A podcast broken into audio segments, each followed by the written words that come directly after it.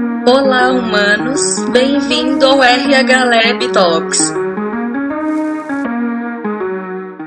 Bem-vinda! Bem-vindos a mais um podcast do RH Lab Talks. Hoje estou com Monique Wasserman e nós estamos há meia hora aqui comendo. Monique, Monique, bem-vinda. Bem-vinda ao RH Lab, bem-vinda ao podcast do RH Lab. E hoje nós estamos fazendo um podcast inaugural e de aniversário. No último que a gente gravou foi no aniversário do RH Lab. E esse a gente está gravando para ser liberado no dia do aniversário do RH. Olha só. Dia do Profissional de RH, dia 3 de junho. Fiz um post em comemoração a esse dia e fazendo algumas reflexões, tanto para quem é de RH quanto para quem se relaciona com a área de RH, né? Porque às vezes a gente cria estereótipos até para áreas, né? E aí resolvi fazer um post no dicas.bonique para a gente pensar, talvez quebrar um pouquinho. E aproveitando então, fala sobre você, Monique. Fala um pouquinho de quem é você, se apresenta para o nosso canal. Quando a gente tinha naquela época, nas vidas passadas, assim, que a gente se encontrava, não sei se você se lembra, é... eu ia em muitos eventos, que vou contar essa história, né? E aí eu me apresentava com uma certa recorrência. Mas desde o começo da pandemia, que eu não participo de nenhum evento, não participo de quase nada. E aí a gente só trabalha, né? e aí é, eu não sei mais como me apresentar, porque eu mudei muito desde o começo da pandemia, né? Então vou tentar contar é, uma nova versão de mim de uma forma nova, né? Que ainda não tive a oportunidade de contar. Bom, eu me chamo Monique, eu queria começar falando do âmbito pessoal, né? Porque a gente sempre fala do âmbito de carreira, a gente brinca com isso em apresentações de eventos, né? Que a gente já chega na carreira, mas é, que não é só a carreira que dita quem a gente é. Mas hoje eu vejo que a minha carreira diz muito sobre quem é a Monique. Minha mãe é professora e meu pai sempre me ensinou e me mostrava tudo de tecnologia. Desde, desde pequena já era uma curiosidade que eu tinha, assim, acho que essas duas questões principais. A parte educacional da minha mãe, eu lembro que eu dava aula para as minhas bonecas, mas era algo muito de brincadeira infantil, nunca que eu imaginaria que eu um dia trabalharia com algo relacionado a isso. E a parte de tecnologia, para mim, era muito mais a questão da curiosidade do, do que a tecnologia em si. Porque você, é, a tecnologia nada mais é do que você ser curioso para fuçar. Se você tiver curiosidade para fuçar, você vai aprendendo, né? E coragem também um pouquinho, porque algumas vezes vai dar errado, né? Daí que vem a tal, talvez, a inovação e talvez né, dentro da tecnologia que vem a descoberta de coisas que se você não fuçasse, você não iria descobrir. Isso é tecnologia para mim. Passaram-se 30 anos, né? Vou dizer assim. Hoje eu tenho 31, então vou dizer que um, né? Que eu brincava disso. Não, óbvio que não, mas passaram-se 30 anos. E cá estou, trabalhando em plataformas de aprendizagem, tecnologia para educação. Mas no meio aí desses 30 anos, algumas coisas aconteceram para eu chegar onde eu estou hoje. Fazendo um resumo bem resumido, é, eu trabalhei sete anos na Ceres Johnson, que muita gente confunde com Johnson Johnson, mas é, tem algumas marcas muito conhecidas no mercado que não são da Johnson Johnson, que era Hyde, Baygon, Glade, Off, Mr. Músculo, Pato, Grand Prix, Epiloc, Bravo, Optimo, Exposition, Lisaforme. Foram sete anos, então eu tenho que falar assim, Caraca. né? Porque... muito bom. Não, nós não estamos ganhando para isso, tá bom? De forma alguma, não. É, foi muita paixão, assim mesmo, e eu falo com é, todo o amor, porque a Johnson, vou chamar Johnson, mas não é Johnson, Johnson, tá, foi a maior escola que eu poderia ter, e eu sou grata por cada momento que eu vivi lá. Eu tive uma trajetória um pouco diferente de muitas pessoas, cada um tem a sua, obviamente, mas acho que um pouco diferente do tradicional de seguir na carreira, né? Eu comecei na área de compras, depois eu fui para a área de marketing e depois eu fui para RH. E aí eu costumava dizer que foi muito, que era assim, eu precisava entender na área de compras como que era o processo é, de produzir um produto da porta para dentro. Depois eu fui para a área de marketing, eu trabalhava em trade marketing mais detalhadamente, é, para entender como é que era a fase do produto da porta para fora, para depois poder ir para RH, entender como trabalhar com todas essas pessoas que trabalhavam tanto da porta para dentro quanto da porta para fora. Né? Como é que é a realidade dessas pessoas vivenciando a realidade dessas pessoas, né? Sendo uma dessas pessoas por um tempo. E não tem nada mais agregador do que poder vivenciar a experiência, né?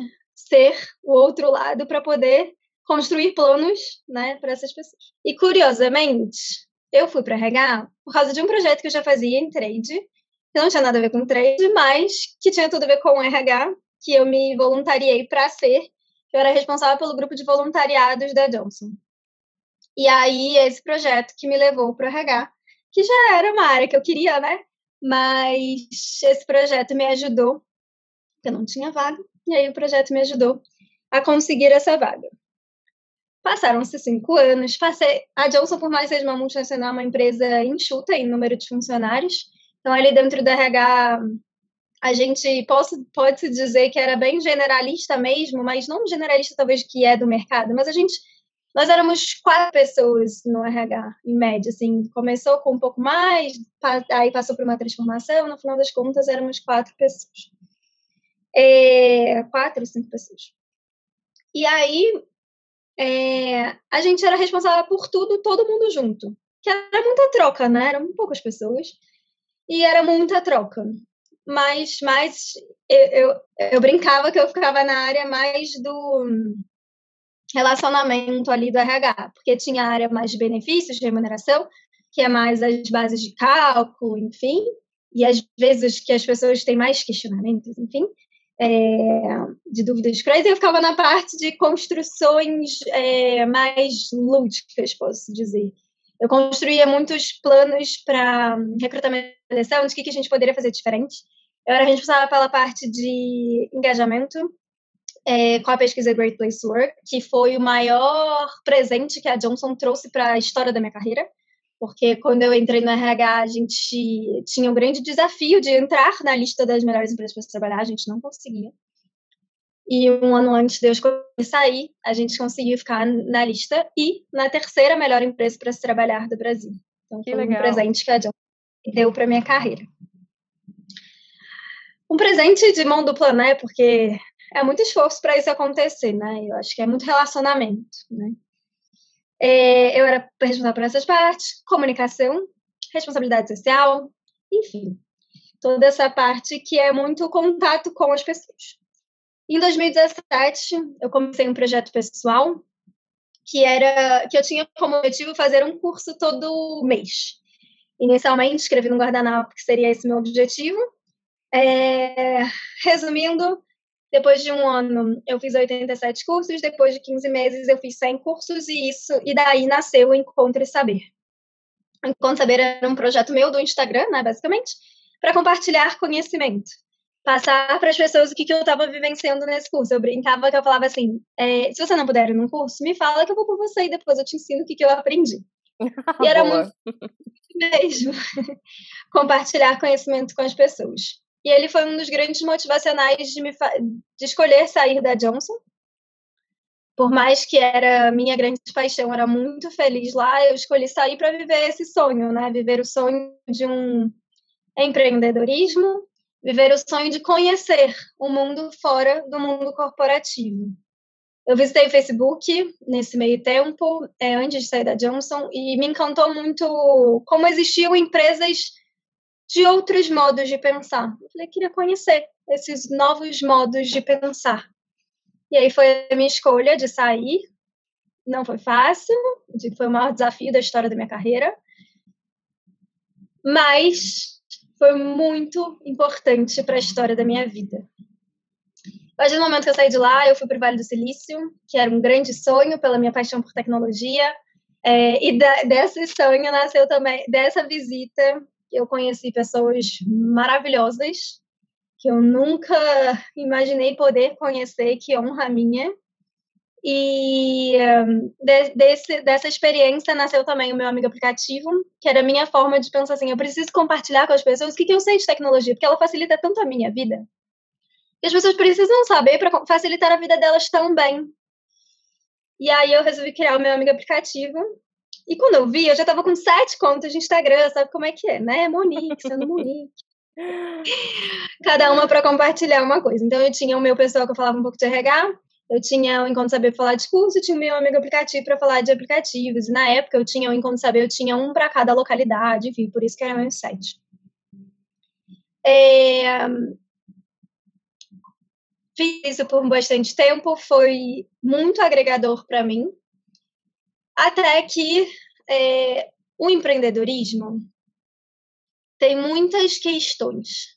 E às vezes talvez seja a coisa certa, mas na hora errada, sabe? Uhum. Eu não estava preparada, talvez, naquele momento para isso, e eu acho digno mostrar essa vulnerabilidade para você entender que. Eu estou lendo aqui na minha frente, está escrito: o solo tem que estar tá fértil para você poder aflorar, sabe? E tem que ter muita maturidade e tem que ter muita coragem. A, a vida empreendedorismo, do empreendedorismo é muito incerta é, é você lidar com o incerto no final do mês, né? Só que para certas pessoas é importante ter o certo, o seguro, né? Tem gente que sente prazer no desafio do incerto. Tem gente que fica mais confortável no certo. E que são Olhando muito de vida também, né? Tem momento de vida que muito. você tá mais. Porque é, é, é um fato, né? O incerto ele te deixa mais ansioso. Então, se for uma situação Sim. onde você não quer passar por ansiedades, você tende a buscar uhum. questões mais fixas, né, e tudo mais. Sim. Né? E eu acho que até uhum. todo mundo que empreende pensa sobre isso, porque por mais que se Sim. goste de, de desafios, é, tem mês que a conta chega, e a conta chega em cansaço. uhum. Em cansaço, em valor, porque as, muitas vezes as pessoas contam o lado bonito do empreendedorismo, mas tem muitos lados difíceis, né? E tem, mas também tem muitos lados bonitos nos dois cenários, né? Uhum. Depende do que você quer para sua vida no momento da sua vida. Depois de olhar muito para mim e fazer muito curso de autoconhecimento, eu vi que eu nunca tinha saído da Johnson por não gostar do mundo corporativo, como muita gente fala, ah, eu decidi empreender porque eu não quero trabalhar para outra pessoa, porque, é, enfim. Não, eu não tinha nada disso. Muito pelo contrário, eu gostava muito de, do mundo corporativo. Eu era muito apaixonada por aquele, aquelas vivências. E por que não? Por que não voltar? Né? Se é algo que faz feliz, que é algo que te completa. Porque por dois anos que eu fui empreendedora, eu empreendedora, né, posso dizer assim, é, é, parecia que eu não estava completa. Sempre que as pessoas pediam para me apresentar, sentia que estava faltando alguma coisa. Sabe aquele livro, Uma Parte que Falta? Eu sentia muito que eu estava buscando uma coisa que estava faltando em mim. E aí eu decidi retornar para o mercado de trabalho. Na verdade, eu vou te contar uma coisa. Hum. No meio desses anos, eu tive uma pequena volta para o mercado de trabalho. Mas é o que a gente estava falando, talvez não fosse a hora. Eu voltei, só que eu voltei, mas a minha mente ainda estava muito no empreendedorismo minha mente ainda estava muito no marcar reuniões, cafés e conhecer gente, e fazer projetos e planejar juntos, ainda estava muito nisso. Então eu ficava lá na empresa, mas eu, minha cabeça estava fora, estava em outro lugar. E por isso, e por alguns outros motivos, obviamente, não deu certo. Em 40 dias eu pedi para sair. É raro eu contar isso para as pessoas, mas eu acho importante falar sobre isso aqui, porque tem muito em linha com o RH, né, que é o tema que a gente vai falar o quanto que pessoa certa no lugar certo faz muito sentido. Uhum. Além de eu não estar no meu momento para entrar no mercado, eu era uma pessoa sentada numa cadeira que talvez não fosse tamanho para mim. Eu fui contratada para fazer recrutamento e seleção, somente. Eu vim de uma empresa que, que eu fazia recrutamento e seleção, engajamento, cultura, desenvolvimento, tudo, tudo. E aí, eu não conseguia fazer só o recrutamento, por mais que tinha bastante vaga, assim, eu falava, gente, mas olha ali os estagiários, eles têm tantas coisas, vamos criar planos para para depois. Primeiro você precisa fechar a vaga. Eu falei, mas fechar a vaga às vezes demora, o candidato precisa, né? Não, isso para depois. Então, às vezes, você pode ser contratado por uma cadeira que é maior que você, né? Que diz que os desafios são maiores que você, às vezes, querer fazer. Ou, às vezes, você é contratado por uma cadeira muito pequena, você pode ter o desafio de querer aumentá-la, mas a empresa também precisa estar aberta para isso. Uhum. Eu, nesse tempo, ainda tentei é, construir junto, mas talvez a empresa não estivesse preparada para ela, nem eu, né, a empresa não estivesse preparada para mim, nem eu para ela, porque nesse meio tempo eu ainda estava lançando meu livro. Então, assim, eu acho que eu não estava ali presente para aquilo, né? Então, parênteses, né, falando do meu livro, é, que acho que é um ponto e assim que eu fico gaguejo até para falar, porque até hoje eu brinco que eu não sei como é que eu fui parar nesse livro. de Encontre Saber, eu fui convidada para escrever um livro sobre educação. Quem sou eu, né, para escrever um livro sobre educação no meio de pessoas que estudam educação há muitos anos? E foi exatamente essa pergunta que eu fiz para a escritora. Quem sou eu? Por que eu, né? E, a, e eu gostei muito da resposta dela, que foi motivacional para eu escrever. Falou, Monique, é, para esse livro a gente está convidando 28 escritores para eles mostrarem as diferentes visões sobre educação. Sim, eu vou convidar essas pessoas que estão há muitos anos estudando educação, vou convidar muitos professores, mas eu gostei da sua visão sobre a educação, da sua visão da educação do adulto, né? Que é hoje a gente faz muitos cursos, hoje a gente corre muito atrás, hoje a gente precisa estar aprendendo a todo momento. Que é uma coisa que o Conrado depois a gente coloca o sobrenome dele aqui, que eu não vou me arriscar em falar. é verdade. né? Lifelong learning. A gente é, nós somos constantes aprendizes, né? O Muriluga também fala isso no TED dele, né? Quem está estudando, e poucas pessoas levantam a mão, mas a gente tem que estar tá estudando todos os dias. Né? Então, assim, é, fui convidada para escrever esse livro, contei um pouco da minha experiência, falo um pouco, porque foram oito páginas, né? Então, contei um pouco da minha experiência no Vale do Silício, de como é que eu vi a educação lá. Uhum. Foi muito interessante. E contei o que era educação para mim. Educação para mim é isso aqui, a gente, eu e você. Porque sempre que eu encontro com você, eu saio aprendendo alguma coisa. Sempre que eu encontro com você, minha cabeça começa a borbulhar. Sempre que eu encontro aqui, a gente aqui, eu dou gatilhos para estudar e aprender outras coisas. Então, para mim, até me emoção. Para mim, a educação é, é, esse compartilhamento de aprendizados, é esse compartilhamento de vivências e experiências para a gente aprender com as nossas realidades, né? E aí eu falo compartilhamento, porque eu aprendi também com meu amigo Marcelo Tais, sou muito chique, né? Falar que ele é meu amigo.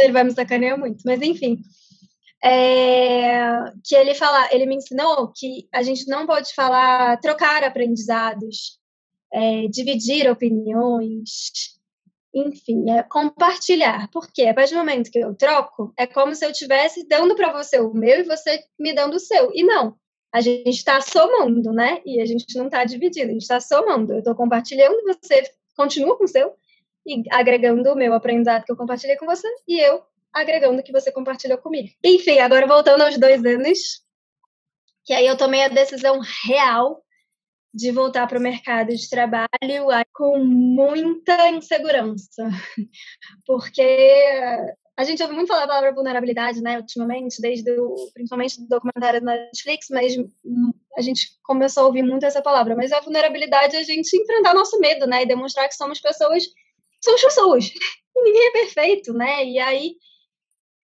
eu, para mim, mandar nos grupos de WhatsApp era muito mostrar que eu era frágil, sabe? Dizer uhum. que eu tava uhum. procurando. Só que eu falei, eu falava muito para mim mesmo assim, frágil, é, fraca é você que não tá mandando. Eu, fala, eu ficava conversando muito comigo mesma.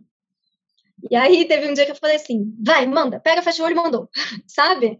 Que eu falo, quando eu era da área de comunicação, eu falava, send and pray, tipo, só manda e reza e vai dar tudo certo. e aí mandei. E foi de um grupo de WhatsApp que hoje eu consegui estar no emprego que eu estou hoje. Foi muito importante eu ter passado esses três meses de sofrimento. Foi sofrimento mesmo.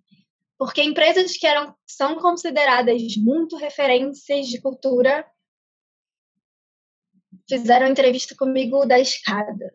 Empresas que eram consideradas grandes referências para mim nunca me deram retorno. Empresas que eu admirava, né? Algumas eu talvez nem tinha tanta relação, mas algumas que eu mais admirava me frustraram muito. No, na tratativa do, do entrevistado. Então, cabe ao RH, ao entrevistador, ou ao gestor da posição, enfim, todos nós somos RHs, né? serem um, uma ponte de acalento, que nem eu falei com a minha mãe hoje, de carinho, de ser uma ponte de segurança num processo tão inseguro. Ser uma ponte de, de demonstrar que, sim, olha, essa vaga vai, você vai dar certo. Não, essa vaga talvez não seja para você, porque não vai ser o melhor para o seu futuro, talvez não seja o que tem fit para você, não, a empresa talvez não tenha fit para você. Basicamente, o que eu quero dizer é que depois que vem o sim, você entende todos os nãos que vieram antes.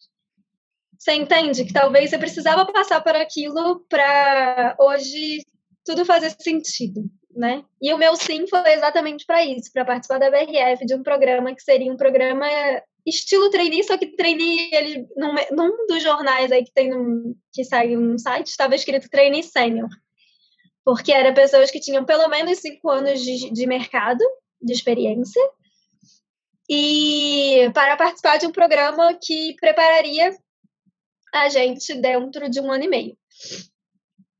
O programa era muito com foco em preparar para gestão e liderança, mas chegarei aí no pós um ano e meio, onde eu já estou agora. Durante um ano e meio, eu passei por três áreas dentro da RH eu passei primeiro pelo para realizar o projeto de onboarding do mundo do público corporativo, trainees, e, um, e foi muito agregador, porque não sei se vocês têm a dimensão, eu como consumidora não tinha, do tamanho da BRF, né?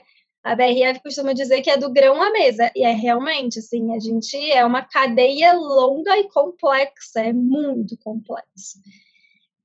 E é uma empresa de muita tradição, muita história, muita coisa. Então, eu fiz um programa de integração muito longo para poder entender toda a dimensão de BRF. Que a, a, minha integração ajudou muito na construção desse onboarding, porque eu passei por muitas coisas, né, muitas vivências, então foi essencial.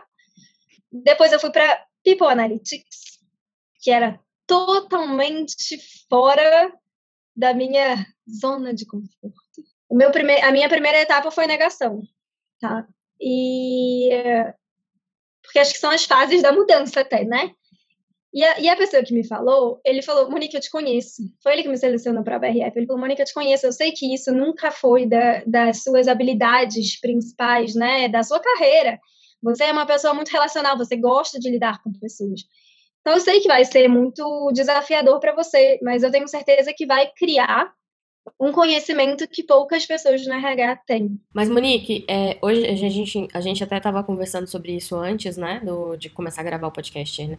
É, aconteceu um episódio dentro de um dos grupos do, de WhatsApp que a gente faz parte, né, que é o grupo Exponential. É, o Exponential, ele é um grupo, ele é uma... vários grupos de WhatsApp de vários temas distintos. Acabou se tornando uma rede de pessoas gigantesca, e, e um dos grupos foi a iniciativa do RH Lab, que, que é sobre o assunto de, de BPs, né? E, e hoje tinha uma pessoa é, que estava extremamente chateada com o RH. É, e ele saiu assim, metralhando o RH, falando que, é, que psicólogo não presta, de que administrador também, também não, que é menos ruim do que psicólogo e que todo mundo do RH deveria ser engenheiro e que o RH sempre abraça a árvore, que mexe com incenso, que vira aquela coisa mística e que na verdade ele queria ver resultados, ver números, é, é, que a, a, o RH não olha para o faturamento, não olha para o orçamento, enfim, né? E ele estava questionando ali a entrega de fato de resultados, né? retorno sobre o investimento. E esse é um assunto que a gente fala há muito tempo, né, dentro do RH.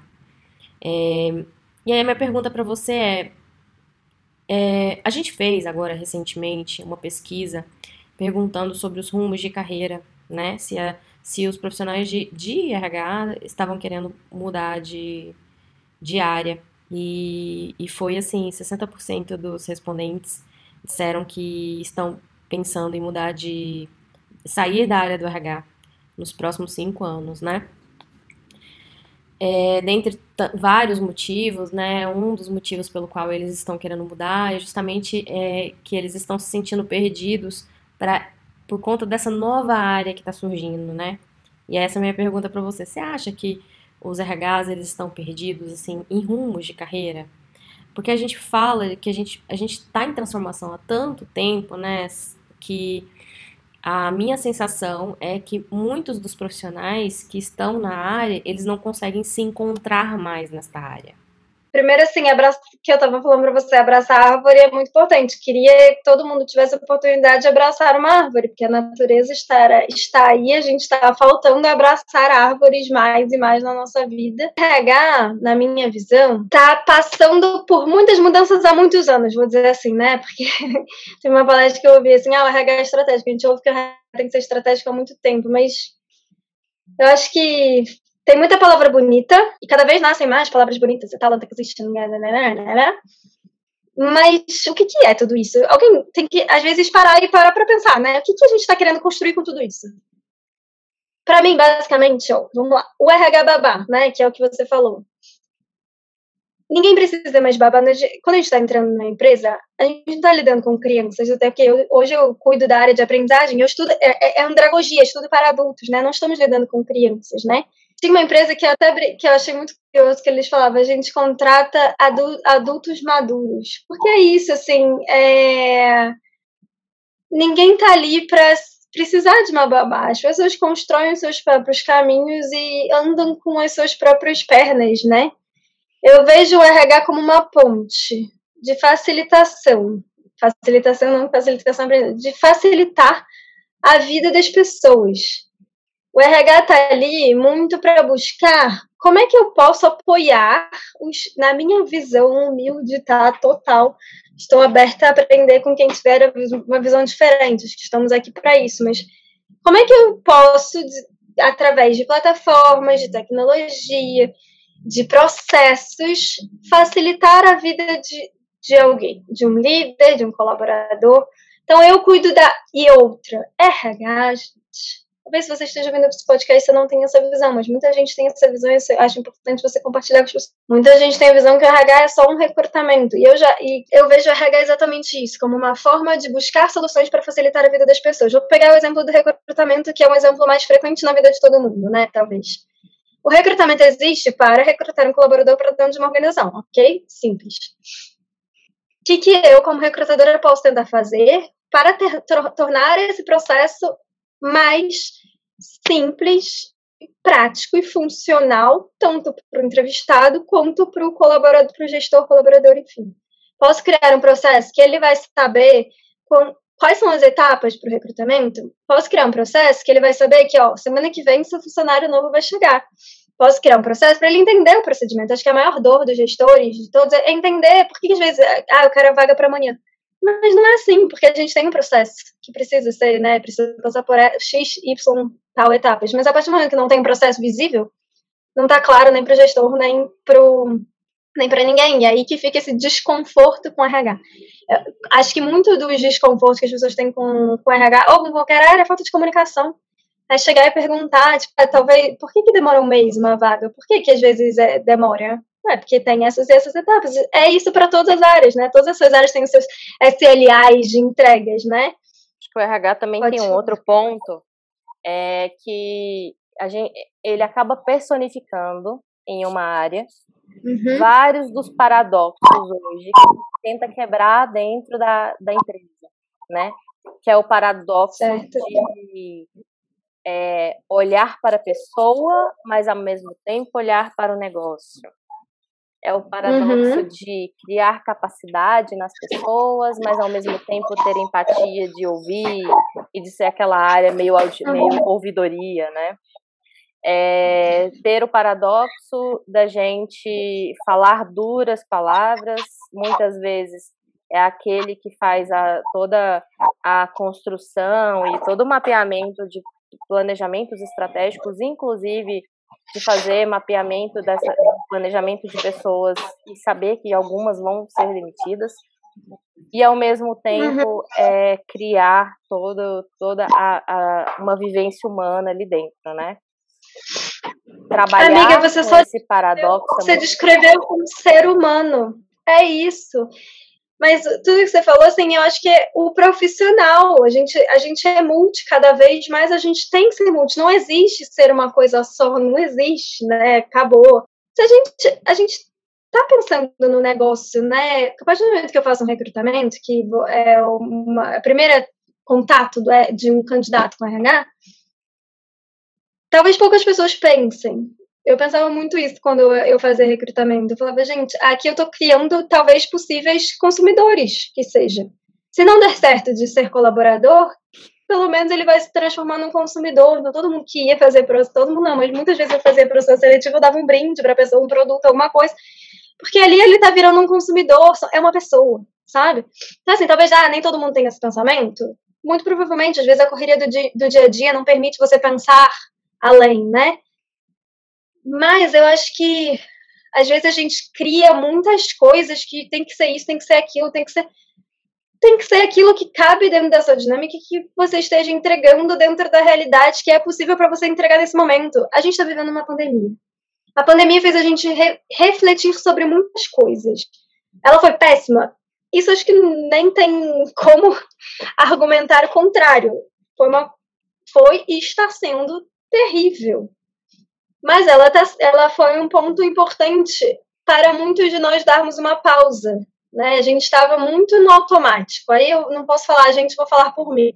Estava muito no automático de vivenciar muitas coisas e fazer tudo assim, frenético. A pandemia falou: calma, para. O que, que você está fazendo? É, você tem que ser isso, tem que ser isso, tem que ser estratégico, tem que entregar, tem que passar na empresa, tem que passar no lado humano, tem que passar na empatia, tem que passar na. Para que, que realmente você tem que entregar, né? E aí a gente, não, começa a pandemia, era assim, vou fazer o básico. Vou fazer Vou fazer o emergencial daquela, da, o que está sendo pedido nesse momento. Vou fazer o emergencial, vou comprar papel higiênico. Não sei comprar se máscara. Papel higiênico. Vou, não, vou, porque vou... no começo no começo da pandemia aqui em São Paulo, todo mundo saiu correndo para todos os supermercados comprar papel higiênico. Não, não sei é. se teve ainda Teve também, foi, foi meio estranho essa. É, então, por isso que eu brinco do papel higiênico. Mas assim, era vou fazer o emergencial, vou fazer o que eu preciso que seja feito agora com urgência, porque daqui a uma semana a gente não sabe o que, que vai ser. E a verdade, gente, é que a gente não sabe. Com pandemia, sem pandemia, a gente não sabe o que vai ser. Duvido que algum plano estratégico de cinco anos que tenha sido feito em 2015 tenha planejado uma pandemia para 2020, a gente não sabe, nem cinco anos, nem um mês. A gente não sabe o que vai acontecer no mês que vem. A gente não sabe o que vai acontecer amanhã. Como é que a gente eh, vai, né, enfim, não vou dizer para a gente não fazer planos, é óbvio que tem que ter planos, né, óbvio. Mas assim, é... Mas de trabalhar mais com essa, eh, de estar... Leveza. É, é, eu acho que leveza ao mesmo tempo da gente adquirir, a gente fala muito aqui na Rega Lab, que as organizações, as pessoas, elas precisam adquirir a capacidade de prontidão, que é estar uhum. pronto para aquilo que vem. Então, a gente está uhum. falando muito mais de skills, de, de, de competências, de, de, habilidades, muitas vezes emocionais, soft skills, do que de hard skills, né? Claro que a técnica, claro que ter compreensão de método e tudo, ele é muito importante. É, ter um pensamento de números, ele é extremamente importante hoje em dia. A tecnologia ela vem junto para colaborar com isso. Mas se a gente não estiver desenvolvendo essa habilidade de prontidão, que está relacionada à vulnerabilidade, à flexibilidade, não vai rolar, você vai sofrer. Que é justamente uhum. o cara, a, o, o antifrágil, né? Da, a antifragilidade Excelente. É, assim, falando de soft skill, hard skill, né? Não, vou só falar um pouquinho sobre isso. Um dos processos seletivos que eu participei, eu não passei porque eu não tinha o hard skill suficiente para ser contratado para vaga, ou seja, eu não tinha as competências técnicas. É, e muito me magoou aquilo, porque eles falaram que eu tinha total todas as competências comportamentais que eles esperavam, mas eu não tinha as competências técnicas. Fiquei um dia muito magoada. No dia seguinte, eu liguei para uma amiga minha e falei: Olha só, eu preciso que você ache um jeito de eu adquirir as competências técnicas, porque ela trabalhava com que eu queria aprender. Me coloca no projeto de graça, me faz aprender de alguma forma. então, assim, o que eu acho de tudo isso é que, assim, competência técnica é... tem dois pontos. É muito mais fácil de desenvolver competência comportamental, ponto um. E ponto dois, que competência técnica tem, muito, tem que estar muito alinhado com o que a pessoa gosta de fazer. Que ela vai aprender com muito mais facilidade e amor, porque aí é um ponto muito importante. Se a pessoa gosta de fazer, ela vai aprender numa agilidade, eu posso dizer com experiência própria, uhum. muito grande, porque ela gosta, ela vai querer pesquisar, estudar e querer fazer aquilo. Então, é, pessoa certa no lugar certo que fala-se muito em RH faz muito sentido, pelo menos fez muito sentido para mim na minha história de vida. Agora, é, sobre as competências exigidas nesse no mundo que a gente vive e, no que o mercado está pedindo, eu acho que é, prontidão faz muito sentido o que você falou, mas uma palavra fez muito sentido para mim foi adaptabilidade. E todo mundo, é, não posso dizer por todo mundo, né, mas a gente precisou se adaptar. A gente precisou viver uma nova vida. E quem não tinha essa, essa habilidade teve que desenvolver, porque a gente viveu uma nova, a gente está vivendo uma nova realidade. Então, adaptabilidade foi, é, acho que, uma das principais competências que foram necessárias nesse último ano. Agora, a competência que é necessária para o futuro aí do mercado de trabalho, posso dizer assim, amplo, para mim, eu diria é, os dois seis, os dois grandes seis da minha vida. que foi até uma das competências que foi falada no, numa das pesquisas do LinkedIn de alguns dos anos que para mim que é a curiosidade e a criatividade. Eu tenho alguns seis na minha vida que são importantes, na verdade, são os três seis que estão aqui na minha frente, que é conexão, curiosidade e criatividade. É... Começando pelo último, a criatividade. A criatividade, ela vem quando você se abre. Eu acho que basicamente isso, assim, todo mundo é criativo. Talvez você não tenha encontrado aquilo onde você possa explorar o melhor da sua criatividade, mas todo mundo é criativo. Curiosidade, ela para mim é principal ponto daqui para o passado, daqui para o futuro, daqui aqui o presente. É, porque com curiosidade a gente aprende, com curiosidade a gente conhece o novo, com curiosidade a gente faz perguntas. A gente a gente sabe a gente identificar problemas. Super. E a conexão? Somos pessoas. Pessoas são relacionais. A gente precisa de conexão. Vivendo em isolamento físico, não social, a gente aprendeu o quanto que a conexão é importante. Por que, que não fiz, não social, né? Porque a gente continua socializando. Eu tô aqui falando com você, socializando, mesmo estando muito longe, né? Pelo computador graças a Deus, temos tecnologia para facilitar a sociabilização, né? É, mas a gente viu o quanto que a conexão é importante para a saúde mental. E o quanto que ficar sem faz a gente sentir falta. Uhum. Falando muito em a gente, porque eu vejo muito o que, que as pessoas falam, jornais falam e tal, mas vou falar por mim que é meu poder de fala, né? Eu moro sozinha. E eu nunca tinha me imaginado querer voltar para o escritório com tanta sociedade simplesmente para poder ver pessoas. Né? O quanto que a gente precisa disso. Uhum. Né? O quanto que precisa disso. Uhum. Teve um curso que, falando isso, que teve um curso que eu, eles me marcaram por algumas falas importantes e uma delas era tenha coragem de falar por você, porque às vezes a gente fala ah, a gente, porque a gente coloca várias pessoas num, num bloquinho, que esse a gente não é ninguém nada além do que você mesmo, porque você fala com base na sua experiência. Mas aí a gente fala a gente porque aí é tá, parece que é mais pessoas e aí confirma a sua teoria, né? É, mas, enfim, é, meu ponto é que a gente precisa dessa conexão e o RH é essa conexão.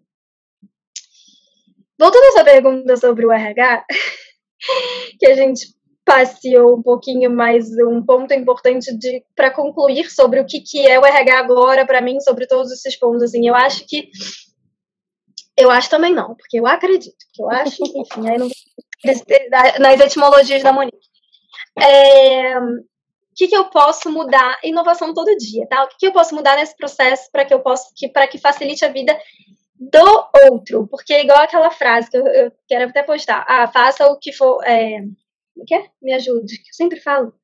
Fale com outro que for, fale com outro como gostaria de falar que falassem com você. Não, fale com outro como é que outro gostaria que falasse com ele. E é isso o papel do RH, entender as pessoas.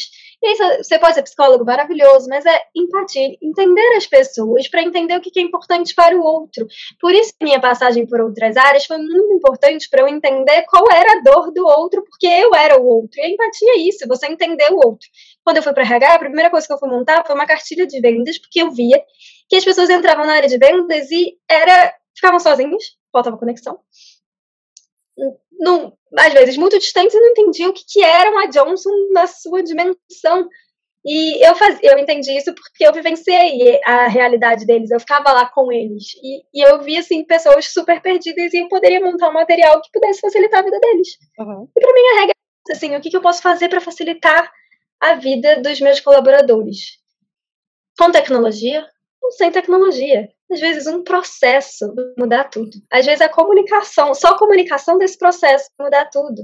Então, assim, não precisa pensar em coisas mirabolantes, não precisa pensar e se exigir tanto de estratégico, e eu preciso saber todas as siglas e acrônimos que estão no mercado agora, porque eu preciso saber o que é mundo porque eu preciso saber o que é isso, o que é aquilo. Você não precisa uhum. saber tudo sabe tudo. Ler o Facebook há quatro anos atrás, quando eu visitei o Facebook, era como se fosse você estivesse lendo 197 jornais por dia. Imagina hoje, que a gente vive no mundo de informação, você nunca vai saber tudo. Então, relaxe. Busque aquilo que vai agregar para o seu dia a dia, que vai facilitar com que você exerça um trabalho melhor para as pessoas que você precisa exercer. E aí, gente, voltando, onde que a Monique está agora, né? Bom, é, depois de passar oito meses em People Analytics, que sou muito grata e aprendi muito, mas foi muito difícil. Os oito meses foi muito difícil. E eu deixei muito transparente para todo mundo que passava por mim quanto que estava sendo difícil e, quanto que tinha que ter paciência comigo, porque era uma fase de aprendizado. É, eu fui para a área que hoje faz todo sentido para mim, que é onde eu comecei essa história, né? E que é plataforma de aprendizado, porque junta as minhas duas grandes paixões, né? Que é a tecnologia e a aprendizagem. E quem é a Monique no empreendedorismo agora? Porque quando a pessoa tem a veinha rodando aqui no corpo, não, ela não se perde por aí, né? Eu não sou mais uma empreendedora, mas eu não deixei de compartilhar o conhecimento, porque isso vai ser sempre, isso é, sempre vai ser parte de quem eu sou. Então, ser empreendedorismo digital, enfim, essas palavras para mim não fazem diferença. A questão é que para mim, na minha concepção de vida, não existe eu aprender alguma coisa e não compartilhar com as pessoas. Eu ver um vídeo interessante e não compartilhar com as pessoas. Então, é, nessa virada desse ano, é, eu ficava muito me filtrando, assim, ah, eu tenho um Instagram para eu tenho Instagram para aplicativos, eu tenho Instagram para é isso e aquilo. Você quer saber? É, na verdade, ano passado eu já dei uma pausa e juntei tudo no Instagram Monique. Mas eu via que o meu Instagram era muito dos meus amigos, então eu falei, vou criar um Instagram das dicas da Monique. Todas as coisas que a Monique vê por aí que acha interessante, desde os produtos inúteis dela, que o Lute conhece bem, até os aplicativos, até os cursos, até as vivências, até os vídeos, até as experiências, tudo que ela vê por aí, ela vai compartilhar no aplicativo. E é isso que eu venho fazendo desde o começo desse ano no dicas.monique. Então é esse Instagram que eu estou e na minha área que eu estou muito feliz hoje aprendendo sobre todas as tecnologias, estudando todas as tecnologias para o RH. Como aí que tá tocando? Começou um jornal na minha Alexa do nada. Alexa, para! O giro do podcast. OMS faz duras críticas a países que não combatem a Covid-19. Que medo. É eu, eu botei uma rotina de teste, mas era para ser 8h50 da manhã, não da noite. Tudo bem, então não são Perdão, É só. É, de novo, é o usuário fazendo cagada. Entendi. Mas sempre, quem alimenta os robôs é o ser humano. Com certeza, a gente ainda vai falar sobre isso. E agora, podcaster aqui no RH Lab, que quando a gente conversou, foi justamente para trazer esse, esse pensamento de como facilitar a vida do RH porque muitas vezes o que acontece é que a gente está tão dentro dos processos, né? O RH ele está tão inserido ali, na, ele está tão cansado muitas vezes do tipo de cultura, de bater cabeça, é, que ele não consegue ver que existem soluções para os problemas do RH de forma muito simples, né? Então, a Sim. Monique está vindo para fazer esse papel duplo, né? Ao mesmo tempo, é, a gente vai trazer mais HR Techs para cá, para a gente entrevistar, para a gente entender em que pé que estão, né? Trazer um pouquinho dessa, desse cenário de HR Techs no Brasil e trazer esse pensamento de trazer facilidades, né? Como que a gente pode melhorar a vida não só do nosso colaborador, mas do nosso, nós, né? Nós enquanto profissionais também dentro das empresas. Com certeza. Uma coisa está muito ligada com a outra, né? As HR Tech estão aí para criar soluções para facilitar a vida dos RHs e o RH cabe a buscar essas HR Techs ou buscar dentro de si processos que possam ser transformados, né? Eu faço, eu tenho um grupo de mentoria com duas pessoas do meu time que eu basicamente paro com elas toda semana para falar, tá? Que que, qual projeto vocês estão fazendo? O que, que vocês podem inovar nesse projeto? O que, que você pode fazer de diferente? E a gente, e no final das contas, é um momento de pausa, de parar e olhar com outro olhar para um projeto que às vezes está no fluxo automático da nossa vida, né? Então, às vezes o que a gente precisa é isso. Espero que eu seja ponte nesses podcasts para fazer as pessoas refletirem e talvez simplificar e facilitar a vida delas, né? Através ou não da tecnologia. Ou por meio Sim. daquilo que está por trás da tecnologia, né? RH é robots and humans, né? No futuro, a gente cada vez tende a buscar mais robozinhos para facilitar a nossa vida. Puderam ver, a minha casa é toda automatizada. Um dia a gente pode falar um podcast sobre isso. Mas a Alexa interrompeu, né? Porque ela gosta de ter presença. Inclusive, ela vai interromper daqui a cinco minutos de novo. Então, assim, os robôs, né, com a imagem da tecnologia, podem estar tá aí para facilitar. E aí, é, de repente, finalizando até aqui o nosso podcast, você está sendo o robots ou humans no seu RH? O robô te seguir as regras sem pensar nas regras, ou você está sendo humano de olhar para as regras e ver qual que realmente faz sentido e qual que eu posso ser humano e pensar que do outro lado eu estou lidando com outro ser humano. E no final, somos todas pessoas com emoções e sentimentos à flor da pele que só precisamos pensar em nós, né? Uhum. Em termos é, que o ambiente de trabalho seja o mais agradável possível. Com certeza. É o tech e o touch, né? É ter o toque e ter o tato.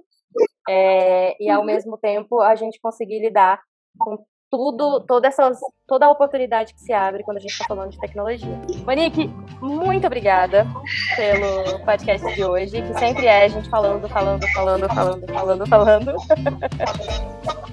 Isso, isso traz muito do, das nossas Eu, eu tenho o sonho de um dia fazer um podcast de sete minutos, assim, sabe? Mas quando que eu vou conseguir? Um dia, um dia eu vou conseguir. Tá aí, o desafio. Sim, só pra gente fechar, Parabéns para o RH. O que, que você quer deixar de mensagem final para os RHs que estão buscando um caminho para percorrer aí nesse mundo insano?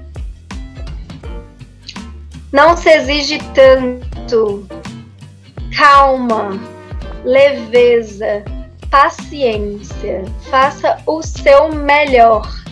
Mas pause para ver se o que você está entregando é o seu melhor que às vezes você está só seguindo o processo, não está deixando o seu toque ali, o toque mágico, né? Que, que a gente pode fazer a grande diferença na vida de alguém. Então, para, reflete. O que, que você está fazendo? O que, que você pode fazer de diferente? O que você pode ser melhor naquilo que você está fazendo? Mas não se cobre tanto cada coisa vai acontecer no momento que tiver que acontecer. A minha vida pode se dizer por isso, né? Um dia tudo se explica. Então tenha paciência, que tudo vai dar certo na hora que tiver que acontecer. Parece que eu tô falando até para mim mesmo, tá, Monique? Então, fica a mensagem para você, fica a mensagem para mim, fica a mensagem para Lud, tudo vai acontecer no tempo certo. Inclusive, hoje, que a gente está gravando, dia 1 de junho, eu deixei de fazer parte do programa que eu fazia parte e me tornei realmente do time de aprendizagem. Então hoje é até uma comemoração para mim e é. tendo paciência queria. Então, ter paciência, ser resiliente, mas se permitir, né? É, esperar cada coisa no seu tempo e na hora certa que você estiver preparado para receber. Então, parabéns a todos os profissionais de RH, Parabéns a todo mundo que lida com RH, reconhecendo esse RH, ou talvez ensinando como é que poderia ser uma forma de ser melhor atendido. E conta com a gente aqui no podcast, trazendo conteúdos, trazendo informação, trazendo é, menos técnico também, né? De quebrar um pouco isso e falar sobre aleatoriedades da vida, para mostrar também que esse RH ele é feito de realmente seres humanos e que precisam também demonstrar suas vulnerabilidades, precisa mostrar que é através das conexões mesmo que a gente consegue é, o compartilhamento, não vou falar troca, o compartilhamento de ideias. Muito bom, então Isso. conta com a gente aqui nos nossos próximos podcasts, então fica ligado. A gente vai trazer muito conteúdo sobre a Chartec e se você tiver algum conteúdo que você quer ver por aqui,